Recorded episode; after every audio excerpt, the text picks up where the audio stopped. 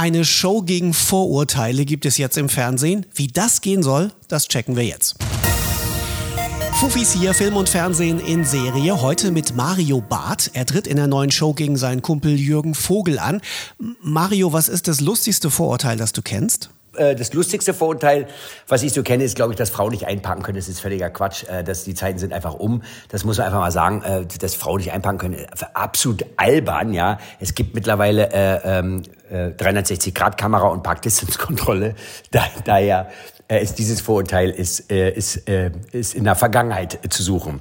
Es gibt natürlich auch Vorurteile über mich äh, die äh, ich sofort entkräftigen kann. Einer der bekanntesten Vorurteile, glaube ich, ist, dass mein Programm frauenfeindlich ist. Das finde ich ganz lustig, denn äh, wenn man überlegt, und ich habe natürlich nur die Zahlen, was mein Live-Geschäft angeht, also meine, meine Tour, da sind über 70 Prozent der Tickets, die gekauft werden, werden von Frauen gekauft. Wenn ich mir in den sozialen Netzwerke mir die ganzen Diagramme angucke, sind 62 Prozent ähm, aller meiner Follower weiblich. Wenn ich meine Fernsehshows angucke, habe ich mehr weibliche Zuschauer als männliche Zuschauer.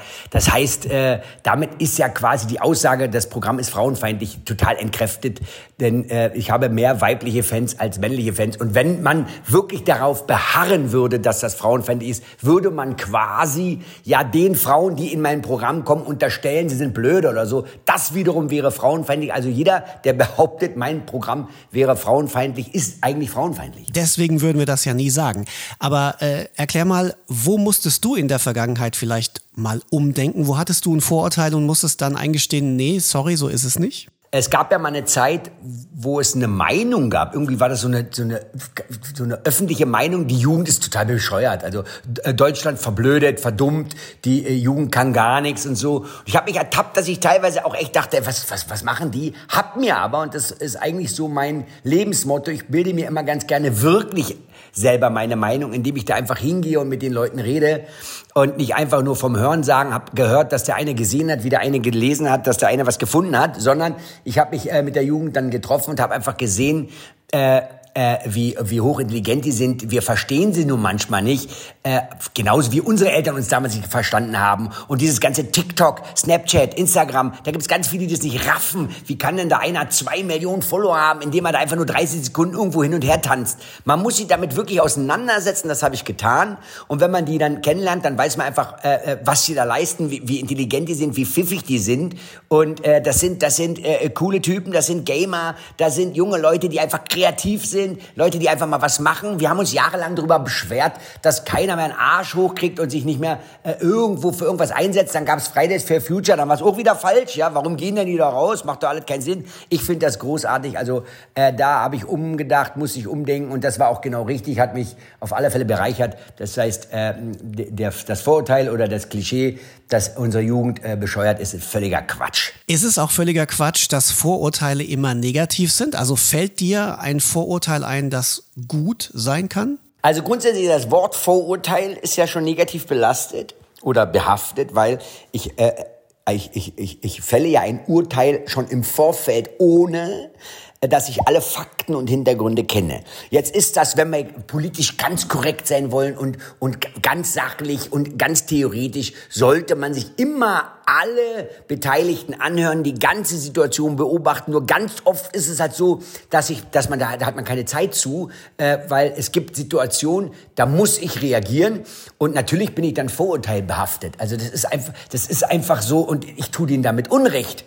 Ja, mit Sicherheit gibt es Situationen, wo auch ich im Leben ein Vorurteil hatte und dem einen oder anderen vielleicht Unrecht getan habe. Aber ich glaube auch, dass äh, ganz oft irgendwelche Vorurteile, die man so hat, einem auch äh, äh, davor bewahrt hat, in, in noch schwierigere Situationen zu kommen. Ja, gibt, weiß ich nicht, ein Beispiel, äh, das ist Du gehst in eine Disco und du merkst, da hinten gibt es so ein bisschen Tumult. Ich, ich war ja nicht dabei, ich habe jetzt auch nicht gefragt, wie sieht's aus, gibt's jetzt hier gleich eine Schlägerei, ja oder nein? Mögt ihr euch oder nicht? Äh, oder, oder unterhaltet ihr euch nur laut? Du merkst plötzlich, wie also hinten in der Disco im Club, da wird so ein bisschen, äh, wird so unruhig und da ist das dann schon mal so, dass man sagt, du lass mal lieber gehen. Nicht? Und letztendlich würde ich ja genau mit diesem Vorurteil, äh, das ich ja dann im Kopf habe, ähm, verurteile ich ja diese Menschen, die da hinten ein bisschen tumultartig, bisschen äh, rumpöbeln vielleicht. Und sie pöbeln gar nicht, weil der eine ist vielleicht ein bisschen schwerhörig, der andere ist ein bisschen, äh, redet gerne laut und beide äh, äh, verstehen sich total gut. und durch dieses Vorurteil verlasse ich halt den Club und, und bei anderen Situationen in dem Fall habe ich es jetzt Unrecht getan. In anderen Situationen ist wieder das Gleiche und ich gehe und im nächsten Tag lese ich in der Zeitung Massenschlägerei im Club und ich sitze zu Hause und sage, siehste, ein Glück bin ich schon nach Hause gegangen. Daher Vorurteil an sich, das Vorurteil ist nicht positiv, aber äh, genau damit wollen wir in unserer Show, du musst dich entscheiden, aufräumen. Wie wollt ihr das denn eigentlich anstellen und warum genau jetzt? Äh, äh, warum denn jetzt nicht? Also zu Weihnachten ist ja mal ganz schlecht. Da kommen die ganzen Weihnachtsfilme, da kommen ja so ganz klassische Weihnachtsfilme, Stirb langsam, Terminator und sowas. Also zu Weihnachten haben wir gesagt, geht nicht, ja. Zu Ostern laufen auch die Klassiker, Ben Hur und, und, und sowas, nicht? Und, äh, und, im, und, und dann im Hochsommer, im Hochsommer, bei 35 Grad im Sommer, ja, verstehst du? Da kannst du so eine Sendung nicht machen. Darum haben wir uns mit RTL hingesetzt, haben gesagt, wann kann das laufen? Jetzt, 12. Mai, sag ich, perfekte Zeit. Darum genau zur richtigen Zeit. Du musst dich entscheiden. 12. Mai, 20.15 Uhr. Und das zusammen mit Jürgen Vogel und Katrin Bauerfein. Das ist auch der Grund, warum zur richtigen Zeit. Weil Jürgen Vogel hat viel zu tun. Katrin ist auch echt viel weg. Ich habe auch zu tun. Die drei Leute zusammenzubekommen, das war echt eine Major-Aufgabe. Die haben wir gelöst. Darum ab 12. Mai, du musst dich entscheiden bei RTL. Und falls ihr die erste Premierenfolge verpasst habt, ihr könnt sie natürlich auch jetzt noch nachträglich bei TV Now gucken. Die zweite Folge gibt es dann diesen Mittwoch und es gibt insgesamt vier, also es folgen dann nochmal zwei.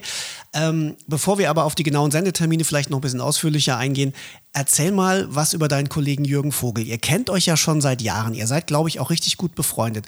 Welche Vorurteile fallen dir zu dem ein? Ich glaube, das bekannteste Klischee bei Jürgen Vogel ist, dass er so ein, so ein Halunke ist, so ein Haudegen, so immer drauf, weißt du, hier, lässt nichts anbrennen, Schauspieler, zu tätowiert, weißt du, ganzen Tag besoffen, hier, Attacke, Zahnlücke, Scheiß drauf. Ist der gar nicht. Ist der, ich darf nicht zu viel verraten, weil wir sind privat befreundet und Privates bleibt privat. Aber was ich sagen, äh, äh, kann und weil es auch äh, schon bekannt ist, glaube ich, er ist ein großartiger Vater, also ist jetzt nicht mein Vater, aber äh, ich sehe, wie der mit seinen Kindern umgeht, ein, wirklich ein großartiger Vater. Ich hätte mir gewünscht, so einen Vater zu haben. Ganz, wirklich ganz geiler Typ. Er ist liebevoll, empathisch und, äh, und äh, sucht eher die Lösung als das Problem. Also ich arbeite total gern auch mit dem zusammen. Wir sind ja in erster Linie befreundet. Das erste Mal, dass wir gemeinsam für so eine richtige eigene Sendung vor der Kamera stehen. Der hat schon in meinem Film Männersache mitgemacht. Wir waren auch schon gemeinsam bei dem einen oder anderen Format.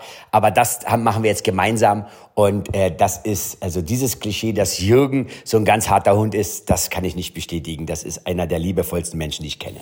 Sagt Mario Barth. Gemeinsam mit Jürgen Vogel seht ihr ihn in der neuen Game Comedy Show. Du musst dich entscheiden. Immer mittwochs bei RTL oder bei TV Now. Die zweite Folge gibt's übermorgen am Mittwoch.